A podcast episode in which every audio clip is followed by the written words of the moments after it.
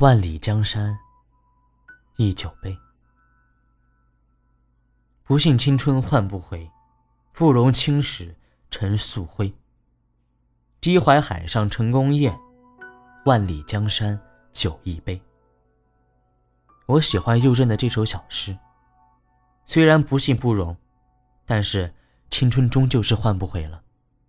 青史，最后也成灰了。在漂泊的生命之海，回头一望，万里江山只剩下一杯酒了，也化成了点点的相思之泪。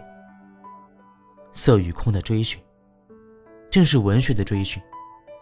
姻缘的聚散，人生的离合。回头观之，既是偶然，也是必然。岁月已随风而逝，创作的心却依旧迎风而立。任于千钢之刃，笑于万海之滨。我仿佛还是那个身着蓝衫的最初的少年。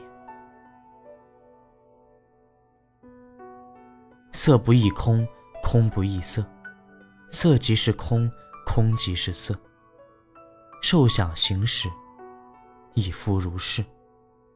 在《心经》上曾经这样说道：所有的色相、感受、念想、行为、见解，都是因因缘所聚合的。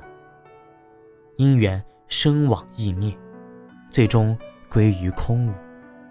因此，人间万象不可驻留，也无法掌握。更加的无需留恋。每一天的天空都不同，但是每一天的天空都将往复为空，生活也是如此。